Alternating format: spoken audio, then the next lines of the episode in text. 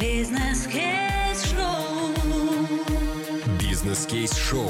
Авторский подкаст Натальи Поповой. Всем привет, меня зовут Наталья Попова, и это мой авторский подкаст «Бизнес-кейс-шоу». Сегодня у нас в гостях Андрей Задорин, инженер-технолог и основатель студии технического дизайна ресторанов «Задорин.про». Андрей, привет! Привет, привет, Наташа. Я очень рада тебя видеть, слышать. Ты знаешь, а когда ты зашел сегодня в студию, а было столько энергии, столько позитива, улыбки. Я не знаю, мне крайне приятно всегда видеть таких заряженных людей. И, наверное, первый вопрос, с которого я хотела бы начать, как тебе удается вообще ежедневно поддерживать вот этот баланс? Как, где черпаешь энергию? Спасибо большое, я рад слышать. И я тоже рад тебя видеть. И ты тоже очень позитивная, радостная. Это тоже классно. От этого тоже зависит отчасти мое настроение. Но я ехал сюда изначально уже с таким настроем. То есть, а по поводу твоего вопроса энергия, она да изнутри, она все изнутри идет. То есть как ты сам себя воспринимаешь, как ты этот мир воспринимаешь. То есть изнутри, она энергия, она не снаружи, она внутри вся. То есть ты нам не расскажешь, откуда внутри у тебя столько энергии? Она у всех есть изначально. Ну, Вспомни себя лет, сколько тебе было? Пять лет, например. Да, да. Ты- не, ты- ребенку как раз. Как, только. как ты себя вела? Вот это вот внутреннее состояние, которое всем присуще, оно внутри есть всегда у всех. А ты всегда вот такой? Или все-таки это зависит от тех людей, с которыми ты общаешься, взаимодействуешь? Вот в работе ты какой? Да не всегда, конечно, не всегда. Но я отражаю, у меня какая-то есть такая история, что я... Вот человек, который со мной, я его начинаю как-то отражать, что ли. То есть у меня... Я не знаю, как это назвать. Высокий уровень эмоционального интеллекта у тебя. Ну, еще недостаточно высокий. Интересный такой, знаешь, э, ракурс по поводу твоей энергии.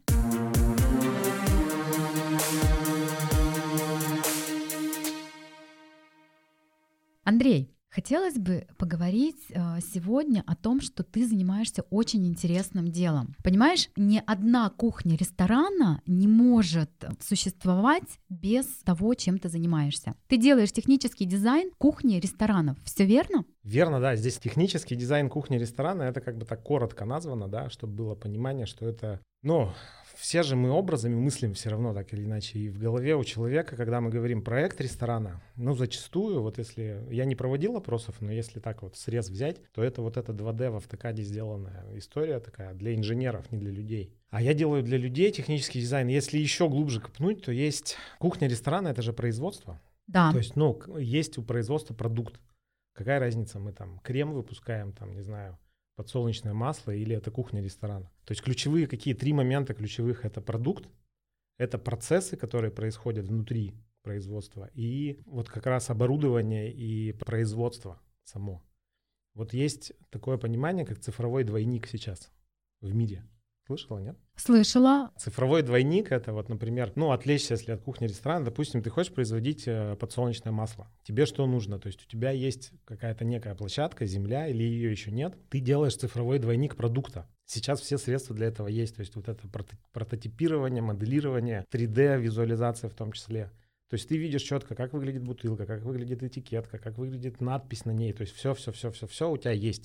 То есть еще в жизни никто ни, ни- ни рубля не вложил, тебя видение уже есть продукта. Потом тебе нужно спроектировать производство. То есть нужно понять, где какие станки стоят, где какие оборудования, плита, холодильник, там, если про кухню говорить. Третий момент — это процессы. То есть есть моделирование процессов сейчас, то есть создается цифровой двойник процессов. То есть вплоть до того, что на производстве ты будешь знать, сколько вот этот рабочий в случае пожара будет бежать вот до того выхода. То есть это тоже ну, создается прототипирование вот этих процессов. Это уже высший пилотаж, который, ну, на международном уровне, в больших-больших производствах это все делается. То есть есть программное обеспечение, есть компания Siemens за это топит прям. Если вот набрать в интернете цифровой двойник Siemens, то у них это все прям целый софт, целые там люди, целая история. То, что я делаю, это цифровой двойник кухни ресторана. Это вот, вот эта вот часть, то есть если ресторан разделить на две части, да, это гости, с парадного входа мы зашли, да, там важен дизайн, важен вот этот вот рендер фотореалистичный, когда дизайн делает, да, дизайнер. Это атмосфера, звук, вся вот эта история. Если мы заходим с заднего входа, со служебного входа в ресторан, то там кухня, там уже про миллиметры, там уже про эффективность, там уже про процессы, про потоки. Потому что, чтобы до блюда дойти, нужно начать с сырья, условно, чтобы сделать стейк, нужно сделать сначала заказать мясо, И оно проходит через все этапы хранения, заготовки, подготовки, доготовки, раздачи, оформления блюда. То есть это процесс, который вот, ну, которым я занимаюсь профессионально. Я правильно понимаю, твоя визуализация проекта кухни может в дальнейшем собственнику бизнеса сэкономить огромные просто деньги. Э, вот это время, которое специалист бегает на кухне, готовит еду, она может в дальнейшем просто ускорить все а, процессы, там, от начала приготовления до подачи а, блюда на стол гостю. Это одна из основных задач. А, но здесь надо понимать, что кухня — это всегда контекст. То есть если мы берем идеальную кухню мировую, это Макдональдс взять, идеальнее, ну, я, по крайней мере, не знаю. То есть это идеальная кухня, какая может быть. Но если мы возьмем шеф-повара, который делает крутые бургеры, и поставим его в Макдональдс, он есть вероятность, что он скажет, эта кухня ни о чем вообще. Она ему не подойдет. Да, то есть это всегда контекст. Есть процесс, есть э, вот фундамент всей кухни, это как раз продукт, который мы производим, это ассортимент, это меню. Вот. Ага. Это фундамент самый главный. И когда я учился, это было давным-давно, то есть я учился на инженера-технолога, продукции общественного питания. То есть я работаю по специальности, по сути. Редкий случай, когда, когда человек работает по специальности. Когда я писал диплом, у меня был диплом а, проект ресторана, то есть это были такие семь первых листов, семь штук, то есть там все-все-все полностью. Ну, оборудование, расстановка, привязки, ну, в общем, все-все-все, что нужно. И когда начинаешь писать диплом в СИНХе, да, УрГЭУ, Уральский государственный экономический университет, ты начинаешь делать меню. То есть ты начинаешь делать диплом, который там на 100 страницах, и начинается он с меню потому что отсюда идет, ну, в обратную сторону мы начинаем разматывать, какие нужны полуфабрикаты, какие заготовки, какие цеха. В общем, есть контекст, есть меню. Если есть вот эти составляющие, вот эта 3D-визуализация, она даже больше не про 3D-картинку, она даже больше вот есть я, есть собственник, да, и есть э, третья сторона, это оборудование, производители оборудования. А бывает иногда и 4D, и даже 5D. Вот когда есть четкое понимание, что ты хочешь на выходе и в каком количестве, то кухня получается мега крутой, мега прибыльной, мега эффективной.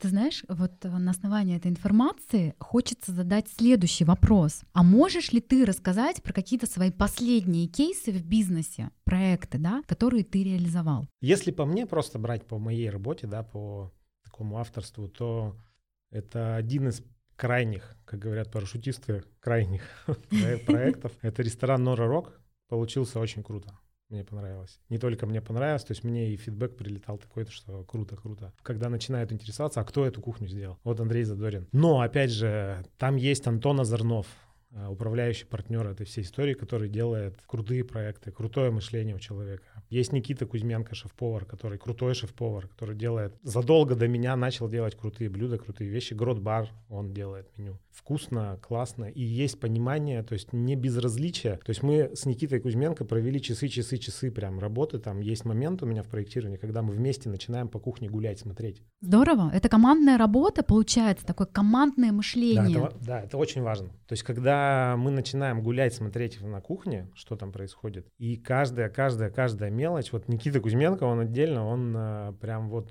не отпускает до последнего, пока ты там не нарисуешь чуть ли не тарелки на раздаче, там перечницу даже, большая перечница была на раздаче, ну, у него идея была. Никите привет большой передаем. Да, круто. Жизнь Марты, все, которые сейчас открыты, кроме Шейкмана первого, то есть это авторство мое, но тоже там большая команда, Иван Зайченко, все, кто у него работает, крутой проект, крут, он, я не могу сказать, что это я. То есть, ну, в плане там моего авторства как проект проектирования, да, но это всегда, вот, когда много-много факторов складывается, получается очень круто. Слушай, кстати, с Иваном Зайченко у нас уже был ранее записан подкаст, и, уважаемые слушатели, если вам интересно узнать, кто это, можете обязательно послушать а, выпуск с ним. А вот мне все таки тогда интересно узнать, что тебя сподвигло заниматься именно этой деятельностью, почему именно кухня? Когда ты пришел вот именно в это узкое направление, потому что, да, я понимаю, есть профильное образование, но ты же не всегда этим занимался? Я после того, как закончил институт, я работал поваром. Планета суши, может, помнишь? Конечно был такой. Вот планету суши я открывал, я был поваром-тренером, который обучал команду готовить суши. Я начал тогда давно поваром, потом прошел все-все-все этапы, какие могут быть в ресторане вообще, внутри ресторана. Что было пиком? Пиком было пир. Помнишь, угу. такие были да. заведения? То есть я там был начальником отдела общественного питания в пире. Mm, здорово. По- потом я был главным менеджером э, в Сандой был большой-большой на Малышево такой проект. Две с половиной, сколько тысяч метров, 250 сотрудников. Ну, то есть это прям такой... Самый большой, да, конечно. Большой-большой проект, то есть я был там главным менеджером. И потом я ушел, себя попробовал немножко в продажах, буквально полгодика, а потом э, вот этот симбиоз такой, что у меня был опыт э, ресторанный, опыт продаж, э, я ушел в немецкую компанию, которая производит оборудование ресторанное. В 2008 году я поработал представителем Уральский регион Казахстан, то есть я был представителем этой вот компании. 2008 год кризис, в 2009 году сокращение всех всего представительства практически. И я нахожусь на распутье, что же делать? Ну, я организую в 2009 году свою компанию. Задорин.про, все верно? Нет, новый проект. Компания «Новый проект», да, Задорин.про появился два с половиной года назад. А вообще до этого это, ну, тоже проектирование, тоже, постав... ну, в основном это поставки оборудования. Начинали вообще с БУ оборудования, то есть в 2008 году очень много закрылось ресторанов в 2009. И мы просто брали оборудование и продавали его. Бэушное, вообще не покупали, просто забирали. Есть рестораны приносили, говорили, заберите, давайте. Понятно, что сервис, э, сервисная служба, вся эта история развивалась, развивалась, развивалась. Два с половиной года назад я из такого директора превратился в, в играющего тренера максимально. Ну, я всегда был вовлечен все равно в процесс, но я понял, что моя экспертность — это проектирование. Я всю жизнь это любил. Геометрия, миллиметры. У меня вообще есть психологическая проблема. Я всегда тактильно все воспринимаю, как бы вот мне важно, чтобы миллиметры сходились везде. Угу. То есть если вот что-то криво или что-то не сходится, не стыкуется, я прям Понимаешь? Я на, Понимаю. это, я, на, я на это обращаю внимание. Для меня это, я не знаю почему, для меня это гипер важно внутренне. И когда я нахожусь э, в 3D-проекте, в программе, это для меня идеальный мир вообще.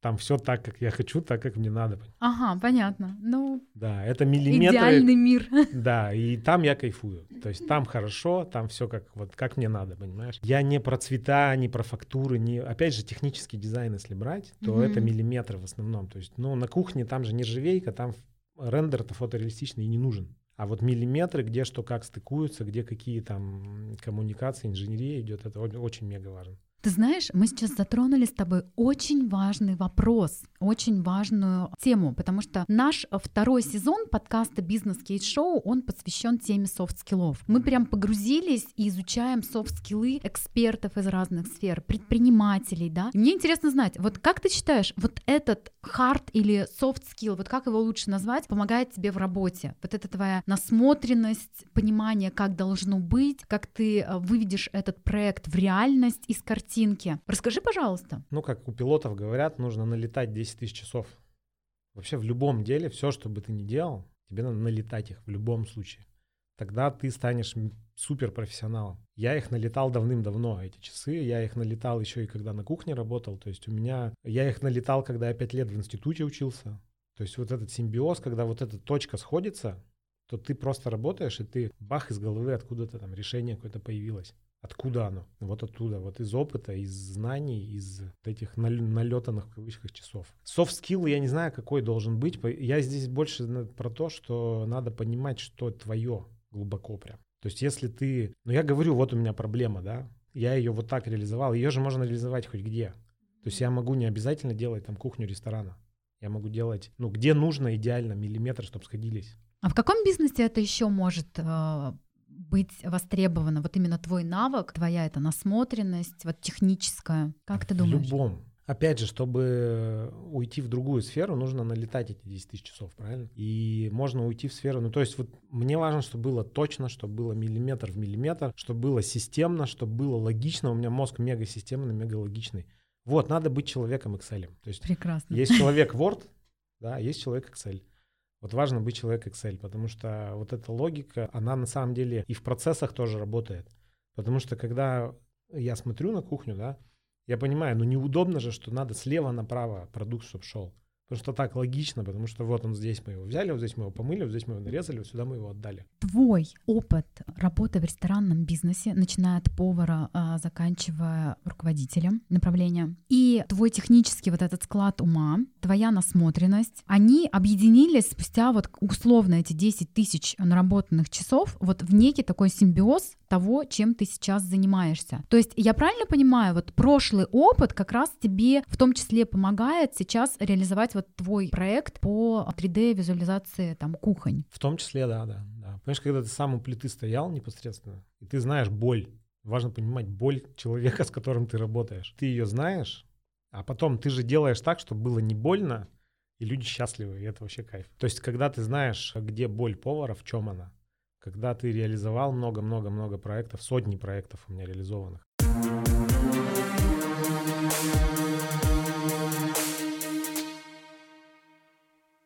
Ты знаешь, нас очень много слушает а, начинающих предпринимателей, а, стартаперов, людей, которые сейчас работают в найме. Может быть, просто кто-то захочет прийти в эту а, профессию. Скажи, пожалуйста, вот как ты считаешь, что нужно людям, вот новичкам в этой сфере, какие хард и софт скиллы, чтобы они могли заниматься тем, чем ты сейчас занимаешься? Вот у тебя есть команда? Как ты ее формируешь? Я думаю, что самое главное, это чтобы это было ну, как говорится, его, да, человек, чтобы он это занимал, он был на своем месте. То есть самое главное. Не а важно, как это понять?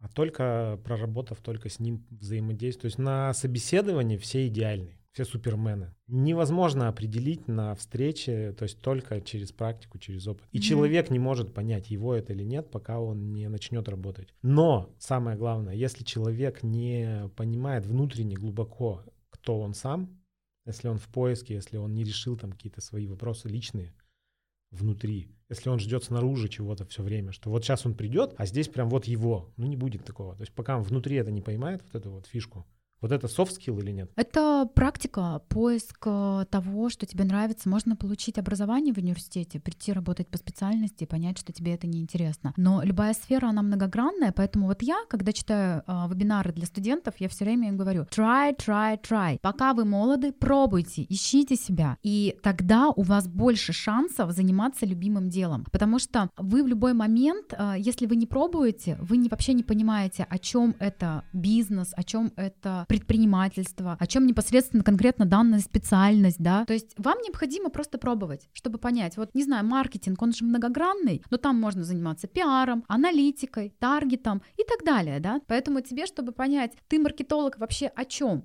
Про пиар или про цифры? Вот пойди попробуй и тем и другим позанимайся. Согласен с тобой на сто процентов. И ключевое, то, что ты сказала, это на старте. То есть, когда ты находишься на старте, тогда да, делай, делай, делай, пробуй. Ну, большинство так и делает. Но когда ты проходишь через возраст там 30-33, там, да. Это кризис. Да, ты должен уже определиться все равно и понять, внутренне, твое это или нет. Андрей, вот мы сегодня так много говорим о ресторанах, о бизнесах, и мне вот просто интересно узнать, а ты вообще сам э, не мечтал бы открыть свой ресторан? Если бы решил, то какой бы он был? Не знаю, корректно это или нет, но я ненавижу ресторанный бизнес. как бы это парадоксально не звучало. Я внутри ресторанов прошел все. От гардеробщика до начальника отдела общественного питания. Я знаю, как это работает изнутри. Это ад не все так плохо. Почему? Потому что надо любить это дело. То есть если ты любишь, если ты гостеприимен, если ты любишь, когда люди кушают вкусную еду и, и кайфуют, и ты за этим наблюдаешь, и ты прям вдохновлен этим, Конечно, да, ресторан надо открывать. Я не буду открывать свой ресторан. Это не мое вообще. Я про миллиметры, про системность. Ресторан — это маховик, который никогда не останавливается. То есть ты работаешь 7 через 0, ты не можешь уйти из офиса, закрыть его и там, ну типа завтра прийти снова. Это всегда продукты, это всегда что-то портится, всегда нужна вот эта ротация, товарное соседство, повара, которые могут там не прийти, не выйти. То есть это маховик такой, который может тебя же задавить в итоге. Я нет. Тогда мне интересно знать, ты в целом в профессии более 17 лет. Что же тогда помогает сохранить тебе интерес к этой профессии, к этой сфере? Ну вот, во-первых, мне помогло очень сильно, когда я переместился в около ресторанную сферу. В техническую? Вообще в целом, да, в оборудование. То есть я как бы чувствовал, что вот внутри вот эта вся оперативка, она не моя. А рядом с ресторанами оборудование, сервис, вот это все, да, мое. Вот, но, ну, с чего мы и начинали там в 2009 году. А потом это все, вот интернета такого раньше не было, как сейчас. Сейчас информация максимально открыта. Если говорить про оборудование, то это игра, кто меньше заработает сейчас. То есть все в нее играют, все поставщики, они в этой игре. То есть любой тендер, любые спецификации, они в итоге сводятся к тому, кто меньше заработает. Все. Выигрывает от этого только клиент. То есть поставщики, они находятся в этой вот... Но это не Ловушке. То... Да, они вот в этом коридоре, где есть цена и где есть себестоимость. И они вот этот коридор, он все время сужается, сужается, сужается с каждым годом. И вот они в этом вот коридоре кое-как там пытаются что-то сделать. И я в таком же коридоре находился и нахожусь сейчас. То есть у меня направление поставок оборудования работает, люди работают, э, мы продаем. Это один из основных доходов. Проектирование сейчас оно ну, приносит уже пополам. Слушай, здорово, я вижу, что ты просто нашел новую нишу в рамках этого бизнеса и сейчас выводишь вот такой некий консалтинг а, в рамках, а, вот с одной стороны это поставка оборудования, а с другой стороны это консалтинг, а, 3D-визуализация для ресторанов. Да, я, я бы не назвал это консалтингом, я сейчас думаю вообще заниматься им или нет, то есть угу. э, вот я приезжаю на встречу с людьми, разговариваю там часа два-два с половиной, и люди мне такие, ой, спасибо, спасибо, спасибо, спасибо, сколько стоит? Недавно меня спросили, угу. сколько мы вам должны за эти два часа?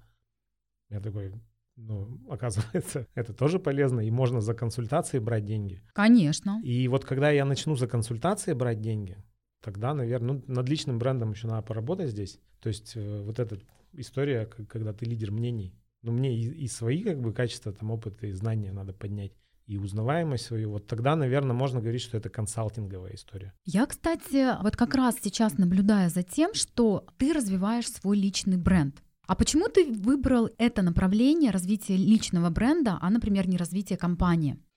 Вот как раз два с половиной года назад я начал это делать, и понимание сейчас пришло, тогда еще пришло. Слава богу, что оно тогда пришло, потому что в пандемию, я не знаю, как директор компании, просто компании, не как личный бренд, а как директор, я не знаю, что бы я делал.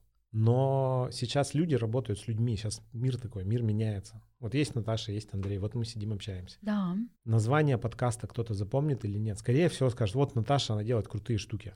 Вот так сейчас это работает. И без разницы, как ты назовешь подкаст, сделаешь ты YouTube канал, сделаешь ты агентство по подбору персонала, все равно это будешь ты, сейчас это так работает.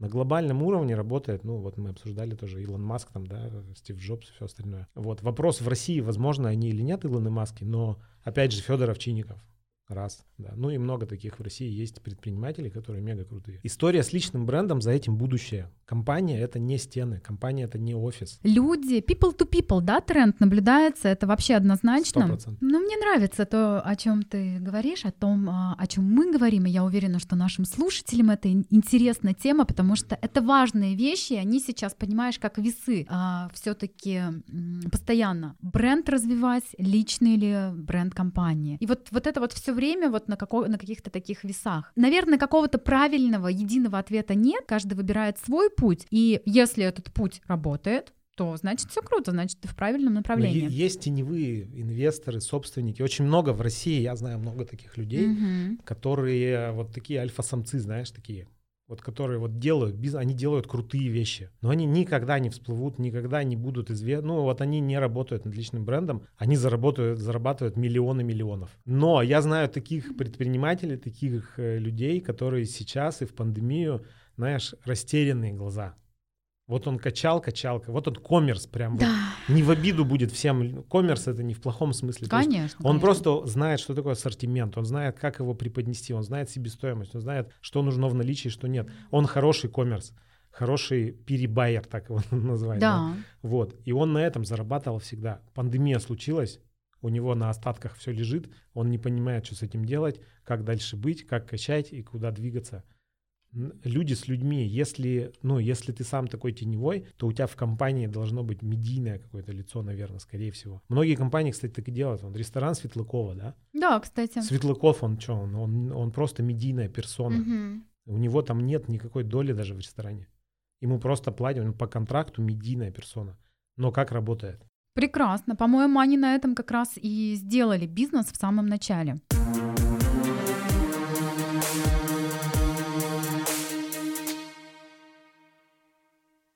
Ты знаешь, я хочу тебя вернуть а, вот в начало нашей сегодняшней встречи. Я не зря задала тебе вопрос про ресурсное состояние. Я просто обратила внимание, что так как ты развиваешь личный бренд, а, через а, свой инстаграм ты транслируешь много информации о себе. Ты любишь бегать и ходить на лыжах. Бегать нет. Я в 2014 году, в начале 15-го, сделал два полумарафона. На этом мой бег, э, я как бы 21 километр, мне достаточно. Тогда какой вид спорта тебе нравится? Сейчас у меня, я зарегистрировался на, это принципиальная тема вот для всех людей, кто слушает. Вот берете любой старт, сейчас любительский спорт развит Мгм. очень сильно. Любой старт, любой какой-то челлендж в качалке или в беге, или неважно в каком спорте, в кроссфите там, берете, регистрируетесь на соревнования. Сейчас любительских соревнований миллион. Вот я зарегистрировался на лыжный марафон э, 7 марта пройдет Европа-Азия. Я взял самую минимальную дистанцию 15 километров. Я к ней готовлюсь сейчас, и это для меня мега вызов, потому что я вот буквально вчера была, позавчера тренировка, и ну я там почти 3 километра пробежал, я чуть не умер на лыжах. Но это Ничего была себе. вторая тренировка в сезоне, то есть когда ты коньковым ходом бежишь Мгм. на лыжах, очень тяжело, у тебя задействовано все тело абсолютно. Если, ну, мышцы у тебя и техника не подготовлены, то есть очень тяжело. Но я сейчас втянусь, вбегусь. В июле месяце будет заплыв на озере Тургаяк, если я не ошибаюсь. Да, Я там тоже- проходит ежегодно. Да, X-Waters, э, я туда тоже зарегистрировался. Одна миля, я поплыву 1,85 километра. И это супер э, такая штука, когда ты... э, И, и еще важный второй фактор, то есть регистрируемся на старт, заявляем об этом вообще всем. Ну, что я и через Инстаграм и сделал. И вариант слиться, я надеюсь, я не сольюсь. Надеюсь, я подготовлюсь. То есть пока вот беговые лыжи и плавание, но плавание, оно вообще мой спорт изначально с детства. Расскажу смешную историю. Давай. Значит, меня отец отдал в плавание в 6 лет. То есть просто закинули меня в воду, все, я, я поплыл. Вот, я прекрасно помню, как меня скидывали с трехметровой вышки. Потом я прыгал с 7, с 5, просто с разбегу, уже не боялся. Но первый раз это было страшно. И всю жизнь, вообще всю свою там зрелость, там юность я плавал. То есть где-то до 14, наверное, до 15 лет я плавал. Причем я плавал не то, что там просто плавал, я, это была секция, там э, бывало даже по три тренировки в день. Ну, в такие какие-то пиковые там летние сезоны. История в том, мы сидим с моим другом одним, и типа он говорит, подожди, ты всю жизнь плаванием занимался. У тебя комплекция это вообще не пловца же. Ну, то есть на меня посмотрите, у меня тут животик, что-то лишний какой-то вес, да. Не, ну в отличной форме в целом вообще. Ну, в целом, спасибо. Но это не так, Наталья. Это как бы критический взгляд. Я как бы сейчас беговые лыжи, плавание чуть подтяну, там килограмм 10 скину, и будет вообще хорошо. Но не суть. В общем, он говорит, у тебя же фигура-то вообще не пловца. Я сижу такой, задумался и говорю, Серега, а представь, что если бы меня папа не отдал в плавание, как бы я выглядел? Так что спорт, он всю жизнь... Ну, Слушай, классное замечание. сноуборд, парашютный спорт. У меня был этап, когда я 29 прыжков напрыгал. Хочу вернуться. Тогда такой уточняющий вопрос. А что тебе дают эти вызовы самому себе? Вызов, он дает тебе возможность быть вот в этой вот в энергии в такой. То есть, когда нет этого вызова, я не знаю, как, у, наверное, у женщин, у мужчин по-разному работает, но для мужчины, я считаю, все-таки очень важно иметь э, вот этот вызов. Для мужчины, когда мужчина находится в этом состоянии, когда он в каком-то вот таком вот, как это назвать, состоянии покорения, каком-то предвкушении там какой-то вот добычи, он и женщинам нравится, и сам себе нравится, и это природа мужская в целом. Слушай, здорово. А, вот резюмируя нашу встречу, мне кажется, главным инсайтом нашей встречи сегодня является то, что вот вопрос, который я тебе в начале задала, да, это как раз про твое, твое ресурсное состояние, про энергии, вот про вот этот драйв, в котором ты сегодня пришел. И вот то, к чему мы пришли в конце нашей сегодняшней беседы, мне кажется, мы с тобой вместе нашли ответ на этот вопрос. Тебя на самом деле а, очень драйвят вызовы, какие-то новые цели, которые ты сам себе ставишь, как в бизнесе, так и в жизни, которые ты достигаешь, и они а, в целом тебя и держат, мне кажется, в этом ресурсе. Потому что на самом деле это почувствовалось, когда ты только перешагнул порог этой двери. Я думаю, не все так однозначно в нашей жизни. Тут вопрос цель или процесс, Что у тебя? результат или путь. То есть это извечный вопрос. Но я споймал в том году супер ресурсное состояние, когда я приехал в Италию в Портофино. Когда-то незадолго до этого я посмотрел концерт Андреа Бочелли. Это супер концерт в Портофино. Наберите, те, кто любит хороший звук, хороший ламповый вот этот наш виниловый звук. Посмотрите Андреа Бочелли концерт на хорошем экране, на, на в HD качестве, концерт в Портофино. И я смотрю, и там такая красота, какие-то корабли, это там такая, как это, такое место, как бухта такая. Люди с балкона смотрят концерт. Я смотрю, и вот что-то потрясающее я увидел в своей жизни. И звук, и изображение. И получилось так, что я в начале прошлого года, прям вот перед-перед пандемией, я вернулся 29 февраля, а 1 марта все закрылось, и все началось там, понеслась. Как бы вот у тебя в голове возникает цель. Ты начинаешь жить. Со мной, вот когда я приехал уже туда, в эту бухту, в Портофино, вот до этого со мной уже все произошло. Когда я туда подъезжал, когда я видел эту красоту. И вот когда я находился в процессе, в пути, Это было просто мега, супер счастье. Но когда я туда приехал, я добился этой цели, и, и все. Ну, как бы, типа, дальше надо новую какую-то цель. Мгм. Вот что важнее, иметь цель или путь? Мне кажется, я в тебе вижу путь а, человека, который а, получает удовольствие от того, что он разрешает себе в этом мире добиваться целей, вне зависимости от того, в бизнесе они или в жизни. И это и есть твой путь. Понимаешь, а если нет целей, будет этот путь?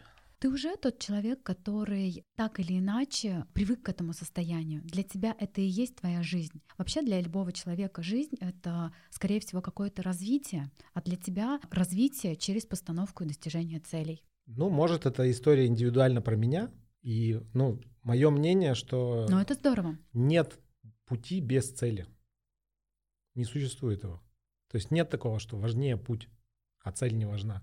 Ну что, а я тебе тогда пожелаю пройти этот путь играючи, интересно и в любом случае получать удовольствие вне зависимости от того, какой будет результат. Главное, что тот путь, да, тот процесс, который ты а, получаешь вот в данный момент, ты его ценил. Потому что мы все равно живем в моменте здесь и сейчас. Да, да. Андрей, и напоследок, а, так как все-таки наш подкаст, он создан в поддержку начинающих предпринимателей, людей, которые все-таки пробуют в этой жизни, да, которые хотят а, чего-то интересного, нового, достичь каких-то результатов, создать, кто-то хочет бизнес, кто-то хочет построить карьеру.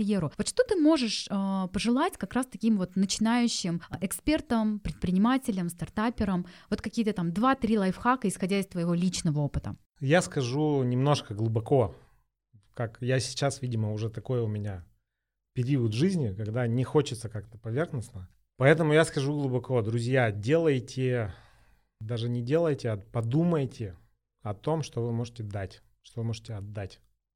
Забудьте про все экономики, про все какие-то цифры, бизнес-планы и все остальное. Вот если вы что-то можете людям дать, просто давайте, и вас будут за это ценить. Если вас будут за это ценить, вам будут платить за это. Все. То есть схема простая. Если вы забираете, то люди это будут чувствовать.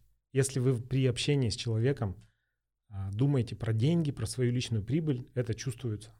Если вы на встрече с человеком думаете про него, что, что вы решите в его жизни, за что он вам будет благодарен, что вы ему дадите, вы, ну, деньги, они придут. Здорово.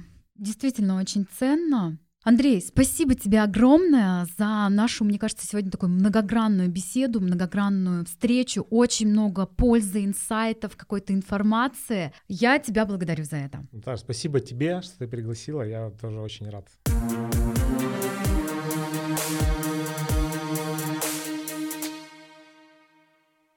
С вами была Наталья Попова и мой второй сезон подкаста «Бизнес Кейс Шоу». Сегодня у нас в гостях был Андрей Задорин, инженер-технолог, основатель студии технического дизайна для ресторанов задорин.про. Подписывайтесь на подкаст в Яндекс Музыке, Apple подкастах, Кастбоксе, Spotify и везде-везде, где вы нас слушаете. А также подписывайтесь на наш телеграм-канал «Бизнес Кейс Шоу» и будьте первыми слушателями новых выпусков. Оставляйте свои комментарии и ставьте звездочки. Это очень поможет развитию подкаста. Всем пока! Бизнес-кейс-шоу. Бизнес-кейс-шоу. Авторский подкаст Натальи Поповой.